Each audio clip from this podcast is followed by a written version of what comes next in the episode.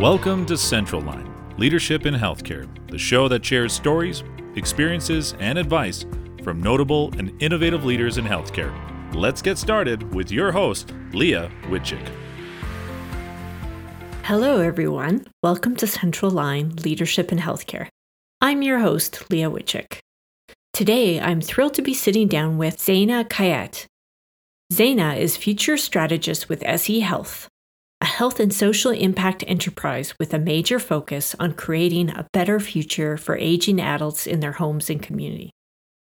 Zayna is faculty of Singularity University Exponential Medicine stream and is adjunct faculty in the Health Sector Strategy stream at the Rotman School of Management at the University of Toronto. Zayna was previously the lead of health system innovation at Mars Discovery District, a health innovation hub in Toronto, Canada. In 2017, she was seconded to the Reshape Innovation Center at Radboud University Medical Center in the Netherlands. Zayna completed her PhD in diabetes research from the University of Toronto, followed by a career in strategy consulting, including as a principal in the healthcare practice of the Boston Consulting Group. She currently resides in Toronto with her husband and three children and is proficient in French and Arabic languages.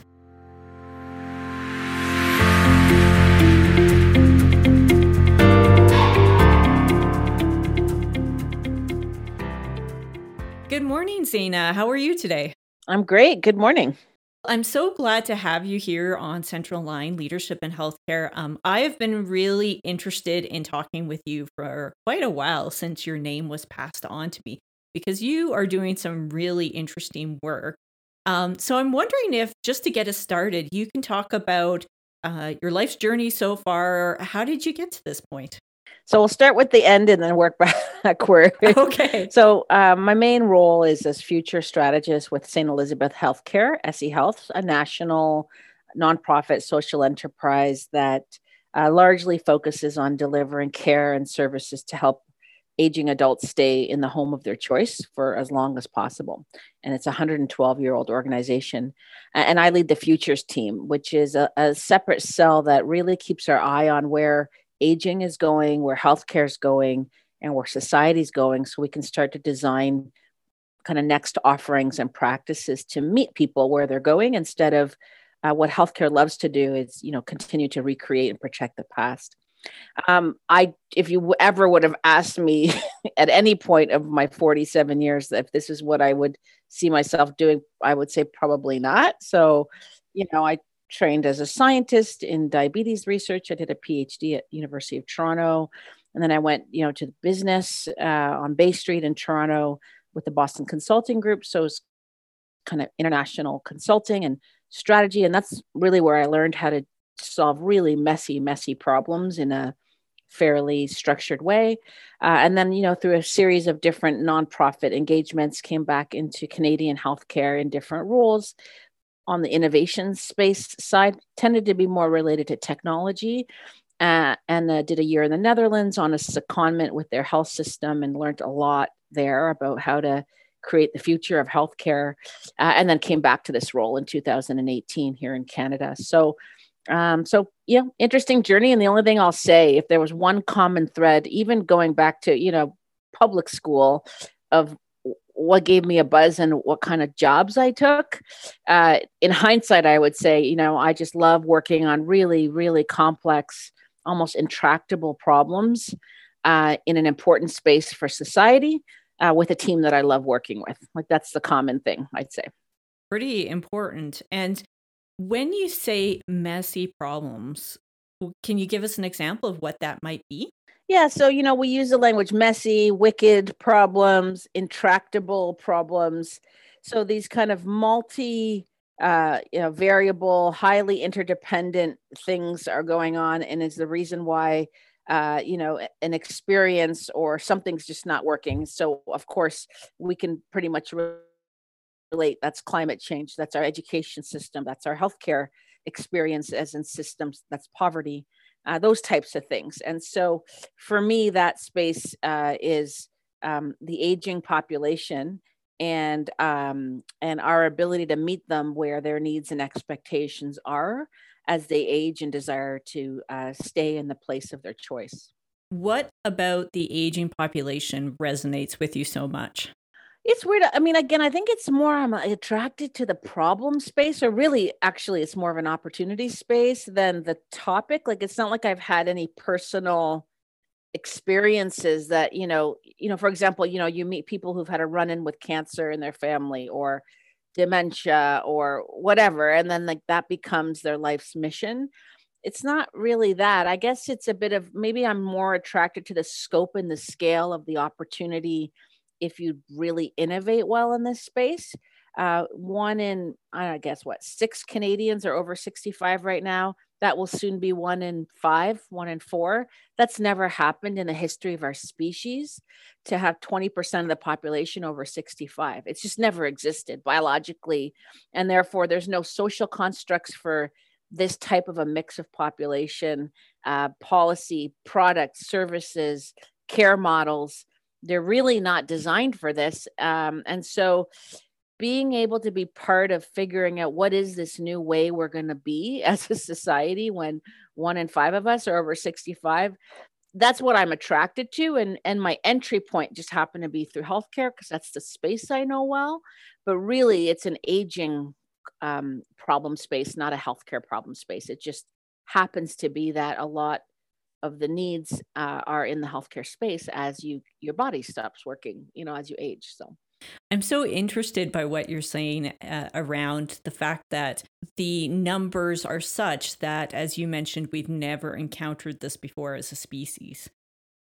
That statement really creates a different perspective. And I really appreciate what you're saying around that it's not necessarily a problem, it's an opportunity. Massive. I mean, I think that's the ultimate reframe. So if you think about it, so the baby boomers are just kind of turning 70 now. So that's a bit of the driver of a lot of the momentum and energy in the space. If you look back, you know, every public system they ever touched, they changed. You know, they're the reason mm pediatricians were created. They're the reason we have suburbs. They're the reason we have malls. They're the reason we have Toys R Us. And guess what's now going out of business. Toys R Us, uh, institutions of marriage, they changed, child rearing, employment. I mean, you name it. So, what what do we think that they're not going to change every policy and construct and norm around you know the older adult like they're just getting into it so i think th- that is really to me opportunity i mean imagine when the boomers were born and we said oh what are we going to do about all these teenagers all of a sudden in society it's like no. So and then just the other aspect of that is you know now because of long jet like life extension technologies you know we're staying alive like every year we're staying alive longer than we could have the year before. That's called longevity escape velocity.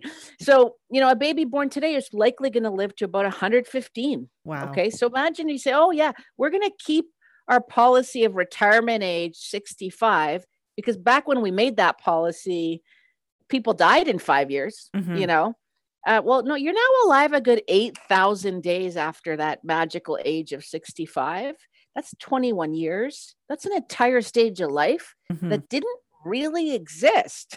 so so that's kind of to me the opportunity and i think if we think you know that this population is going to be a net you know tax taker uh, and you know there's zero contribution uh, after they're no longer participating in our norm of the industrial economy called you know a full-time job uh, we got another thing coming. So i think that's that's what gets me excited. And i think there's just a very early early echoes of a conversation of, among a few folks in canada about that reframe.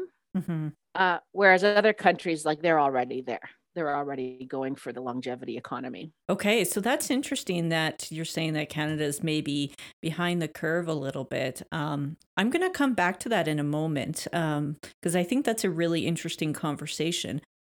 What I'm interested in hearing from you is what exactly is a futures strategist? So I often get introduced as a futurist, and I'm not that, right? So a futurist is like predicts the future, looks at signals, and kind of pontificates based on a bunch of variables and inputs. That's not what I do. Um, I use the outputs of people who do that. So uh, a future strategist, you know, is really more of an applied futurist. So it's taking the insights, the knowledge, what we're seeing, signals, early faint, um, you know, signs of something different in the water supply. Uh, and usually that tends to be from around the world. Um, uh, and then translates those into making some choices today uh, at an organization level, because that's that's where I work. I work for an organization. Uh, so we can make some pretty important uh, bets or choices or investments of, of what we might want to start to, what direction we should go in and more importantly, where we should not focus anymore. Uh, and I think, you know, it was a luxury, I'd say, for most organizations. And organization could be at any level, an entire country, a province, a system, uh, an org, whatever it is, a region. Um, it used to be a luxury to have, you know, once every five years, step back and go, hmm, what's going on in the world? Let's do a three day workshop. You know, now you just, it has to be part of your everyday because the velocity and the magnitude of uh, any org structure, whatever you are, your unit of analysis, the rate of change and the magnitude of stuff outside of your org, uh, it will always be faster than the rate of you have inside to keep up with it. so y- you need to constantly understand where things are going so you can pretty quickly pivot so I, I just think this will be a normal role. Like in healthcare, if you look at the Renaissance, you know, all of a sudden we got obsessed with quality and then we built all this infrastructure for quality. We built agencies. Everybody had a chief quality officer, you know, that kind of thing, KPIs. Then the next was innovation. Okay, now everybody has an innovation office, innovation team, chief innovation officer. And that's really around, you know, taking apart the old and putting it back together in new and better ways. Uh, the next will be this kind of futures thinking uh, is going to be pretty vital. I'm interested in hearing then, uh, and we touched on this a moment ago, is where do you see Canada and our institutions and organizations? Where are we at in terms of futures thinking? I mean, obviously depends on what context we're talking about. I think it's a little bit spotty uh, uh in in multiple layers or levels. You know, sometimes one jurisdiction is way ahead in their thinking than one next door or one province versus another. And then you know in some contexts like on things like climate and next advanced technologies to replace petrol there are parts of canada that totally see it and they're moving in that direction. And then others are still trying to protect the past. And then same with healthcare. You know there are places that see an opportunity to really create you know a healthy society of the future based on the best thinking and knowledge we have today and then others don't have that luxury. They're still uh, you know trying to make sure people have access for god's sakes to good drinking water you know what i mean? So i'd say it's it's it's patchy.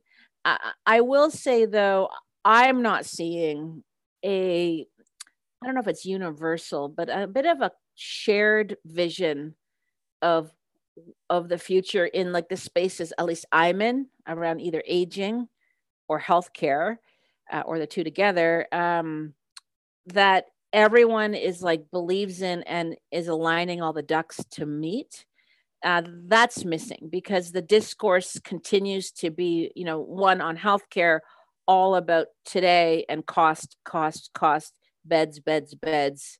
You know i need more budget and then uh, and then on aging it's this kind of deficit mindset and language of you know all these services people are going to need and how are we going to do this? And like terrible language like silver tsunami. It's like first of all uh, it's not a surprise. Tsunami was a surprise. This is no surprise. We knew this for like 75 years this was coming. And secondly a tsunami has a very negative you know destructive metaphor to it uh, and uh, and that doesn't help you know? So so I, I in general I in general Canada gets criticized for not really having like I don't know what the word is gusto you know around a very aspirational vision. And you know not in everything like pick a couple bets and like go for it you know? Um, and I'd say that's pretty consistent in this space what do you think contributes to that that lack of shared vision, lack of gusto? Oh my god, that could be a whole podcast series. Um, you know, I don't know. Like there's a few things. I think again, one because the dominant lens, particularly in the aging space, is healthcare. And for whatever reason, we've let this institution, which isn't even healthcare, it's more of a medicine institution, be the like the place you go for solving aging. Uh, and really, it doesn't have that elevated role in any other systems we have. Uh, maybe a little bit in old age security, but that's a given. But you know, like housing, uh, employment, and the future of work, and you know all these other parts of a good society. So, and then healthcare, you know, is just dominated by what we chose in the Canada Health Act to be legally required publicly insured services which is hospitals and doctors. So then you wonder why, you know, uh, when we all know health is created in the in the community, uh, and all your assets are dominantly in, you know, medical places, why there's a big gap. So I think that's a part of it. And then I think there's just another just general Canadian DNA of, I'll just say kind of like a tolerance for um, status quo, if not even mediocrity.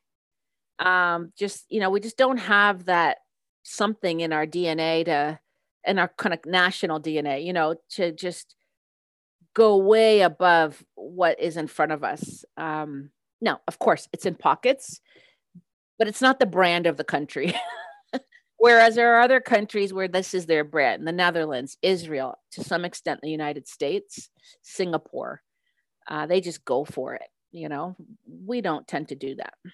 You mentioned about it, it's just not part of our brand. And for other countries, it's just it's just what they do. Um, I'm curious to hear if you have some thoughts around what it is in those other countries that is the catalyst for this.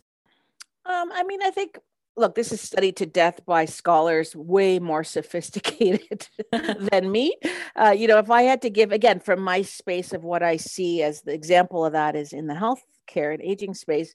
You know, if you look at a country like the Netherlands or a country like Israel, you know, Netherlands, this whole country is surrounded by, you know, big beasts like Germany right next to them and the UK on the other side in France. Nobody speaks their language. It's a very rare language in the world.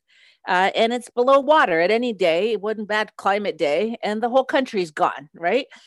So when that's your context, you know, you just, you're kind of born exploring, searching, and fighting to punch above your weight. And they totally have on every measure, right? You know, starting with the ships that sailed out in the, you know, the the Dutch uh, East India Company, and you know, look what just happened with Brexit. I was in the Netherlands when Brexit got went through. They jumped on relocating a bunch of assets that were EU based in the UK and bid to get them over the Netherlands. And guess what? They won, you know? So the whole center of gravity is starting to shift. And this is tiny country, right? 17 million people. Nobody speaks their language. Um, and then, of course, Israel, there's books written about, um, you know, this feistiness of this tiny country with no resources to speak of or very little. And every country around them wants to decimate them.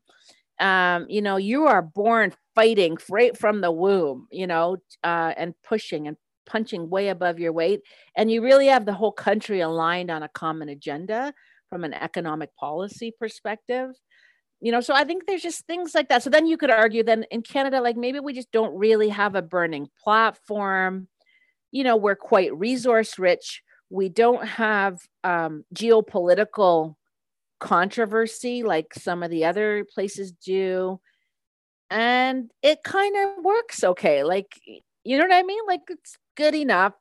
So I don't know. There's a little bit of all that going on. And then I think the federated model, it's hard to align on a, you know, to spread 34 million people across a big floppy geography, you know, and in my world, like 10 really different healthcare systems, you just have no scale. Um, and I think all that kind of comes together. So the question is do you push to the future off a burning platform, which is almost like a fear of you know you don't want things to be bad like the examples i gave you or do you have a common agenda based on an opportunity platform you know like let's go after this that's kind of like what a moonshot is right or now it's i guess it's a mars shot i don't know um and that's more the space I like to be in. I like to be innovating from a place of opportunity instead of a place of fear and risk. I would imagine, um, as you mentioned, for uh, some of these countries operating from that place of fear and risk, it, it seems to have worked for them. Um, and at the same time, I would imagine that there is probably a much stronger place if you were operating from a uh, that standpoint of opportunity. I'm curious to hear from you how how do you distinguish that and how do you make that mindset shift? Is it possible to make it? Uh, you know, I really don't know the answer, but I'd say it is quite hard, right? I think like anybody, any part thing, any one of you, your listeners have been part of where you had to really suffer, struggle, and fight and plow. And then you kind of came out at the other end. And then the next time it happens, guess what? You've got all the muscle memory and off you go. That's kind of the history of some of those examples I just gave. Um, it, you know, once you've done it, then you've got a ton of grit and then nothing seems that hard to take on, right? Um, when you don't have that kind of suffering you know then what is it? What's going to be that motivator? Again i think there are some of us who it's just in our dna to just want to punch above right? And want the best for everybody and that's enough. And look we find each other that's our tribe but it helps too if there's both to be honest. And you could argue in canada there is a bit of that it's just the burning platform the flame's not that hot you know? It's like yeah, we know about climate change eventually. or, you know, we know our healthcare system's unsustainable, but, you know, like it's not like tomorrow it's all going to go away. And and then that's where you get your challenges of all the other systemic problems of, you know, political cycles and annual budgets and just the way we hire and promote people um, it, there's really no consequence. Put it this way you're much more rewarded for executing on a current business model and doing that well without screwing up uh, than uh, waking up every day and trying to blow up that business model to create the future, right? There's just not really an incentive pathway for that. Yeah. Yeah. I hear what you're saying. And that is so interesting t- to me. So, I, I mean, in the work that you're doing, what is some of the biggest or what are some of the biggest barriers that you're you're facing or the pushback that you're facing? I mean i would say um, so i'll just quickly summarize examples of some of the the futures we're working on. So we have a portfolio of futures and um, it's a mix of you know going after an opportunity to create that future just because the moons are aligning uh, or you know we're just we're designing we're going to go for it even if the moons are aligned. So one is obviously the future of home healthcare. Uh, the home will be the center uh, and the locus of almost all healthcare going forward. Uh, and that's how it started by the way way back before. Um, and so that's the vision we're working with. Uh, and so we've got a few experiments we're working on to kind of figure that out. And that's both care models, but also, of course, business models. And there's a bunch of technology in there and payment innovation and policy innovation. The second is the future of how older adults live. So, housing, uh, built environment, um, villages, kind of the whole, um, uh, you know, urban structure or suburban structure uh, and and you know and then all of the other systems that integrate into the physical built environment like healthcare or um, social support etc so new models of senior living is another big future. And the third we're looking at is the health workforce of the future um, particularly around allied health nursing etc so um, so as we go to do that some of them that are more regulated and where uh, government agencies have much more of a lever in the experience of people and their families, such as home health care. Uh, tons of barriers, but it's it's not like people are deciding, oh, I'm going to put up a barrier to the future. Like it's not a deliberate, it's just what it is. The infrastructure is designed to squeeze out anything different or foreign or new. It's like antibodies come out and neutralize you know and that's because it was designed that way we put all the controls and systems to optimize whatever's being implemented today um, for all the right reasons you know it's just that's the problem it doesn't create any buffer to challenge and say, hmm, that was designed for this period of time. Why are we still doing it 100 years later?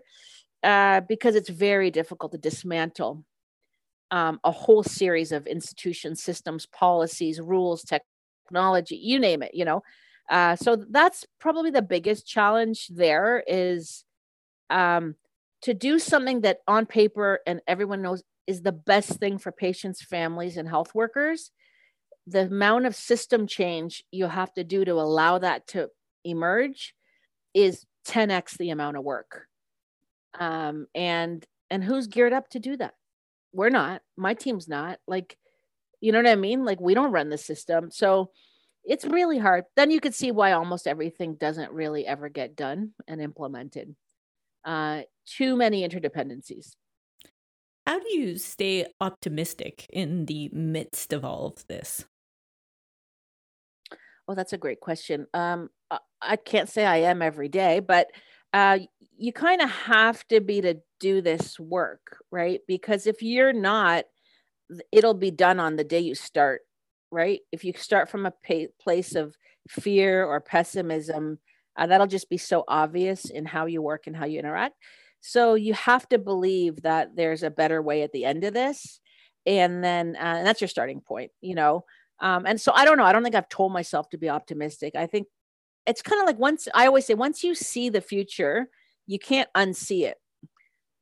So as long as you know where you're going, then nothing can really stop your mind from seeing it. It's just getting there is a whole bunch of detours all the time. And that's the grit of this work.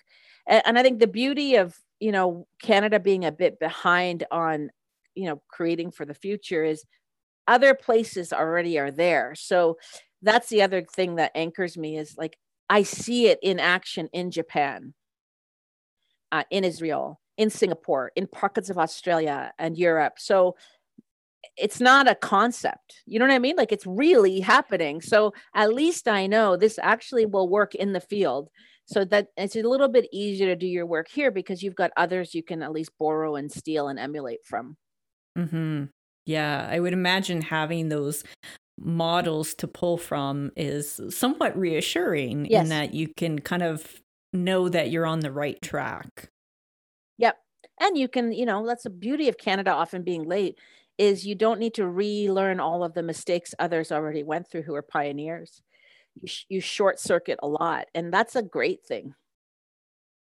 It's just those of us who are restless waiting for you know a better way to do things it's just frustrating while we're waiting you know but it there it does end up being kind of a good thing in, in some ways yeah i hear that and you said something that really struck me about you know the locus of healthcare will be the home and you mentioned that that's how it all started and i think what what that got me thinking about is COVID. And of course, you know, all the outbreaks that we've seen and experienced in our long term care centers and our assisted living facilities.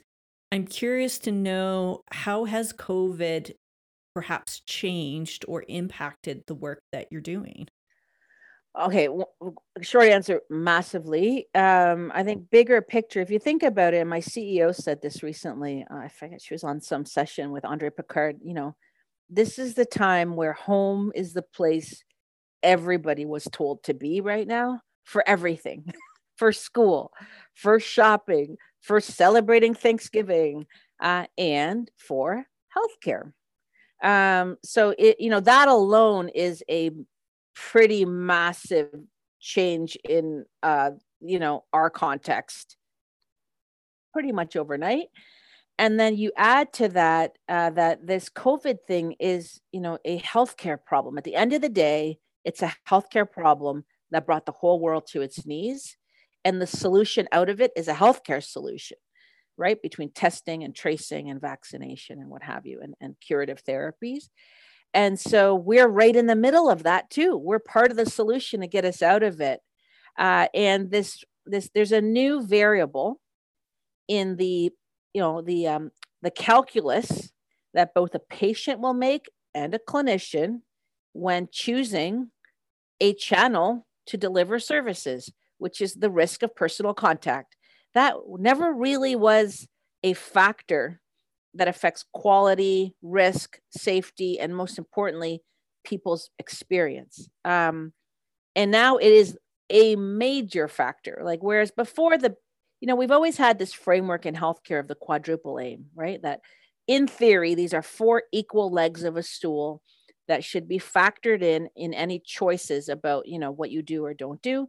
Of course, quality of the care, um, uh, uh, quality of the experience for the patient, quality of the experience for the staff, and cost. But really, cost and quality of care have been the most important legs. It's like the other two, we put them there, they look really nice on a slide, but we don't ever really shift our decision making of what we will or won't do based on the experience of the patient and their family uh, and what matters to them or the experience it does for the staff and the healthcare workers. Like it, those become extra factors. Well, all of a sudden, those two are like front and center because they will not accept a level of risk around contact, you know, the way they might have before. So, and I don't think that's going to go away coming out of this. I think it's kind of here to stay. Uh, so yeah, I think it's forever put us on a new trajectory, which um, you know, despite the devastation of this illness, um, you know, if if something good comes out of it because of that, that we give people and their families a lot more choice about how and where they'll receive services. Uh, you know, I think that will net be better for a lot of us in the long run. Yeah, you know, it's interesting you share all that. I was talking to someone the other day who was talking about how we still maintain that status quo of doing to our elderly. Um, that, you know, we are still in a mindset of um, doing things to them. Uh, and we like to almost code it with a belief that we're actually asking them what is best for them. Um, and I'm curious to hear what you think about that. Yeah, a couple kind of ideas are emerging around this, you know, doing to versus doing uh, to or for versus doing with. And then the next layer on the hierarchy is that, you know, they're leading and we're just supporting actors behind the scene. Um, so there's that trajectory that's happening. I think different patients and families themselves have a different comfort level with that role. So it's not universal. Doing to or for it isn't necessarily a bad thing if that's what makes the most sense for the situation. So, for example, do I want to do with my brain surgery to remove a tumor? No, thank you. I will abscond and outsource my agency. Thank you very much to some great experts, right? Um, the recovery after that brain surgery, where it happens, how it happens, the role that I might have in my own recovery, my family, you know, that there it changes now. There might be some more joint decision making you know or maybe i'll run with it and you just support me because i feel like i can do it. So i think that's the transition and i think overall i would call that just segmentation.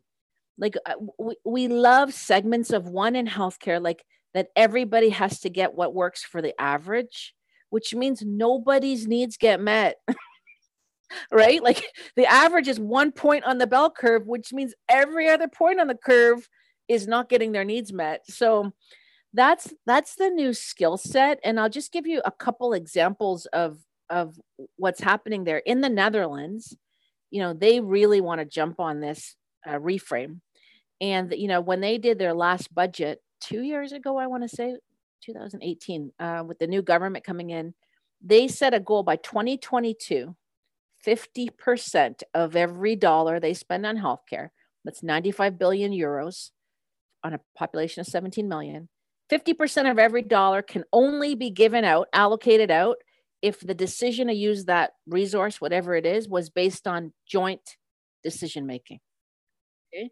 50%. I would say in Canada, we're like 0.1%. I don't know. I don't have the data, but it's my gut feeling. So so that's an example of a way you can boldly go after the family and patients, our partners in healthcare, is put your money where your mouth is. And just the only other one I'll just throw out there to provoke there is a small chorus. So just like the word senior, like i don't say that word right it's it's it carries a lot of weight and baggage and people don't like it so we're banning it we're eliminating it from our lexicon um, the other word people are talking about is the word care. Care is carries with it 150 year medical baggage of doing to and for. Um, you know what i mean? So that's really fascinating uh, where this is going to go. And i'll tell you again when the boomers are themselves experiencing healthcare services they will not accept being told what's going to be done to them uh, with no other choice, you know? Um, and that's going to be a reckoning. There's a couple of things that really uh, I appreciate you bringing forward. One is the power of language and how the language we choose to use does come with baggage. It does come with connotations. It comes with all of those pieces. And so to to make deliberate choices around how do we change our language to uh, uh, maybe not eliminate that baggage because the baggage is always going to be there, but to to um, reframe how we're uh, how we're speaking about things. Um, the other thing that I really appreciate in what you're saying is that this idea of partnership being almost what occurs to me almost on a spectrum as you mentioned. You, you know the brain surgeon example is a perfect one um, and how the baby boomers it's their spectrum is going to be front of mind for them uh, and that this will be a big shift in how we as healthcare professionals need to respond. So I'm wondering, what are your thoughts on how a healthcare professional in in sort of any designation, how do they figure out what that person wants and needs? I mean, to me, this isn't like rocket science. If you think about other services you experience in your life where there's some other kind of professional entity that knows a little bit better about that than you do, right? So, um, you know, let's say education, right? Again, we have a largely classroom model, one to 30, pretty old school. But within that, and then of course, when you look at alternative models of education that are exploding around the world, uh, including publicly funded ones, um, you know, no teacher would say, you know what, uh, I'm just going to do the way I do it, and uh, you know, which optimizes learning for a very you know narrow sliver of and we're you know we're going to put every person who's eight years old in the same segment you know? Um so you know a, a good teacher is more of a, to me a coach of learning and they figure out who you are what you're about and what makes sense for you you know? Same with you know even like when you're buying stuff right? You have a choice whether it's with Walmart or your local restaurant or whatever you know? Do you want to pick it up? Do you want it delivered? Do you want to go and shop do you want this? Do you want to do it yourself and build it at home you know? Um, how do you want to pay? Uh, how do you want to give feedback? Um, so i think it's just that it's just creating channels and choice in a way that's scalable. Of course that's always the trade-off but it can be done right? Like i mean there are entire health systems like say kaiser permanente uh, which is you know a 12 million person health system based in California, about the size of Ontario. Um, they have, I think now the last count, 12 different channels by which uh, any patient can interact with this healthcare system. They're seamless, they're integrated, and you choose if this week you want to be on the phone, it's on the phone. If tomorrow you want to text, you text. If you want to in-person visit, you go do an in-person visit. You know, like you decide. You decide how you want to get your data, or if you don't want to get your data. Um, so I think it's just being able to just it just it's kind of intuitive. Like just what makes sense for your goals and my preface professional opinion of you know uh, what you need to be successful in those goals, right? Right, and then you got to make it work. And so, again, there are pockets that are doing this, but our systems are not designed to allow for that. And that's that's why they don't, you know, the, the pockets don't scale. That's so fascinating. Um, and what I hear in that is uh, two pieces. One is meeting people where they're at. Um, and the reason why that resonates so much for me is because that's fundamental to the work that I do as a coach is meeting people where they're at. And the other piece yep. is choice, giving people choice yep. and recognizing that uh, choice doesn't mean you get one choice and then you're stuck with that choice forever. It means from day to day that that choice may be different. It may shift. It may evolve. And that's probably like what you do as a coach or even as a friend. Like, sure, ideally, every time I want to interact with my bestest friend, we're in person together, but that's not going to work for a lot of reasons right now or even ever. So we decide when is a text enough? when is a phone call enough? When is a letter the right thing? You know, like you just kind of figure out what makes sense for what's possible and what people want, right? And yet in healthcare, I don't know, like we just we go retort back to this kind of common denominator that was the only option 30, 40 years ago, and yet we keep it, you know, like even using the words telemedicine that's the language people are using to describe, in my th- opinion, what is really alternative channels to access care. But tele, we locked into the lexicon because at the time we came up with this word, the only tool available was called the telephone. Right. And so, like, when you do that, your brain is locked in, oh, that means virtual care. No, it doesn't mean virtual care. It just means that you don't need to be in the same time and place for good care to be exchanged. Um, does it have to go by a telephone? No, but you know, and that's the same what happened with the fax machine. Like at the time, the only tool to share information across settings or buildings was a fax, other than mail, you know.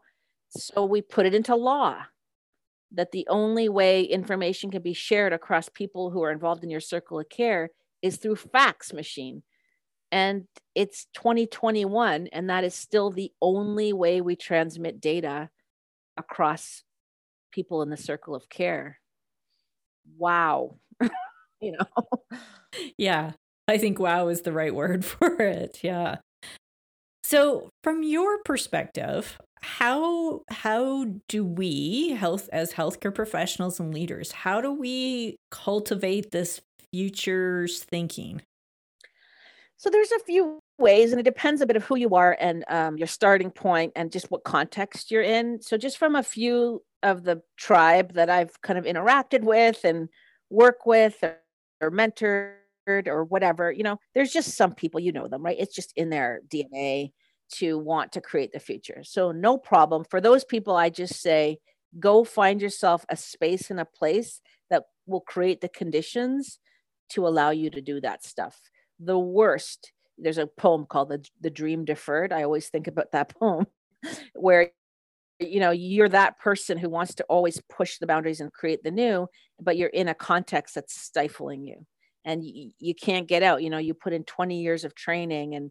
you you know you thought your dream job would be x and you know you, you feel kind of numb inside but so that's one and, and i think there are tons of opportunities now um, because you know healthcare is 12% of our GDP. Uh, it's the highest in demand workforce right now. you have the luxury of choice.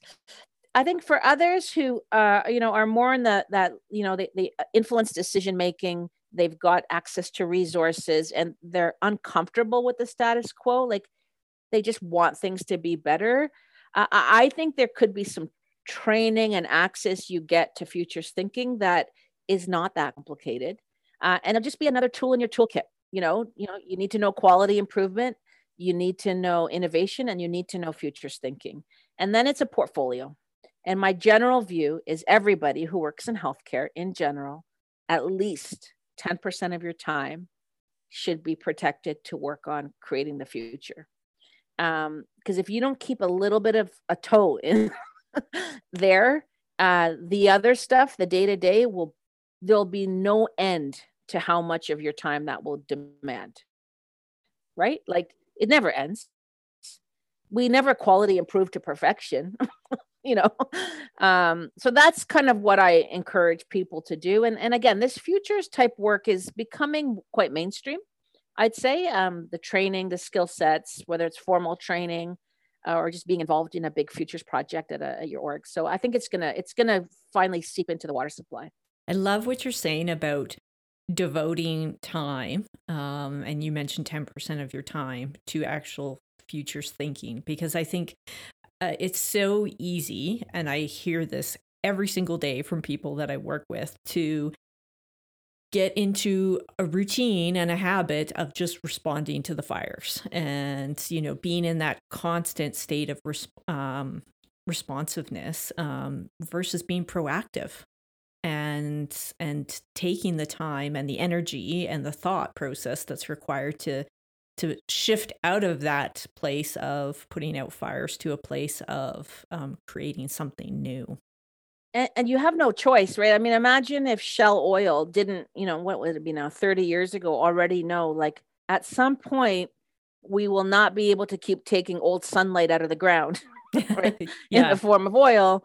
Uh, and they started their futures program to anticipate that. And guess what their announcement was? What, two weeks ago?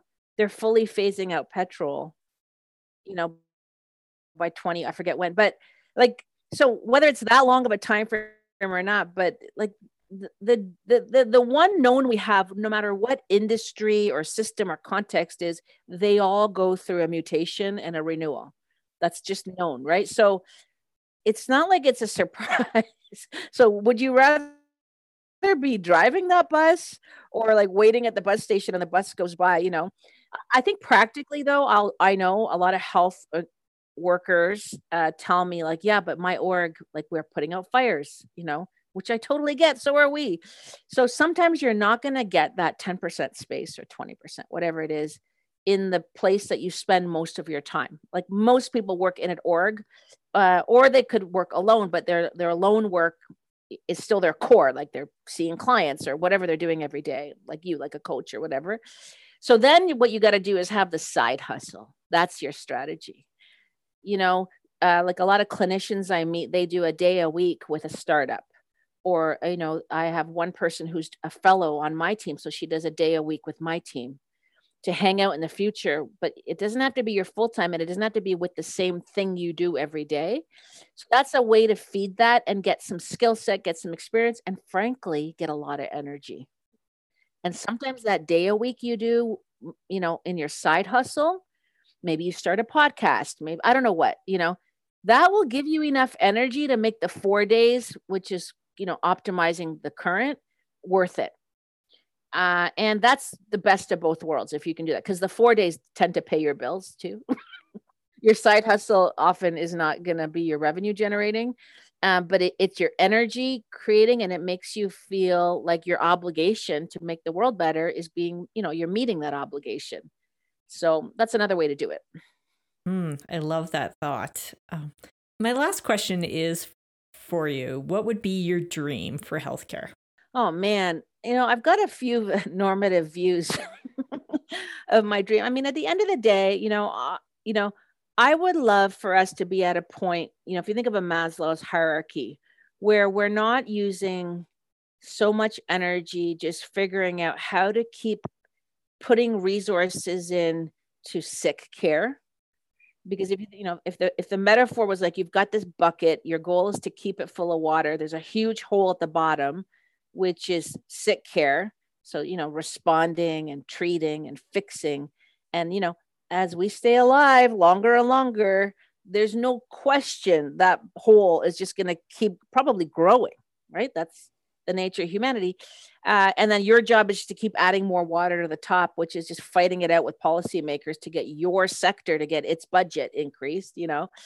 Uh, versus if if we really so that's a pathogenesis model of healthcare, you know, and then like this, you know, movement which you know started I think in Spain and is finally coming back to the world of salutogenesis, which is really a health creation mindset where you really your KPIs, your goals, your targets are around, you know, delaying for as long as possible any reliance on a sick care system. Um, to me, I would love that because then we can focus all our energy on amazing new experiences, care models, business models for salutogenesis instead of what sucks up all the oxygen, the research dollars, the policy, the headlines, is continuing to fix sick care, which is great. I mean, we should push the boundaries. Yes, we should do great cancer surgery. And yes, we should figure out dementia. Like, yes. But wow, does it get really interesting if you're now mashing up housing and libraries, you know, and the banks are involved because they're creating new wealth products as people age, you know, and um, and you know, and all of our strip malls that are abandoned now become places for you know people to convene i don't know you know so that's that's my vision and again there are pockets that that's where they're at because they're not as obsessed about a sick care system um and and then you know then you're i just think it's just a funner way to live and push the boundaries uh instead of you know keeping uh, filling up the, the bucket of water that keeps emptying Oh, that's beautifully said. Um, now you've given me so much to think about, and I really appreciate you taking the time to talk with me today and and to share your wisdom and your thoughts, and also your enthusiasm. Um, it, in talking to you, I get more and more excited for the future and what it can be. Uh, so thank you so much, and I would really love to maybe have another conversation with you down the road. Thanks so much for joining us today at Central Line Leadership in Healthcare. Also, if you like what you heard, please head on over to Apple Podcasts to leave us a review.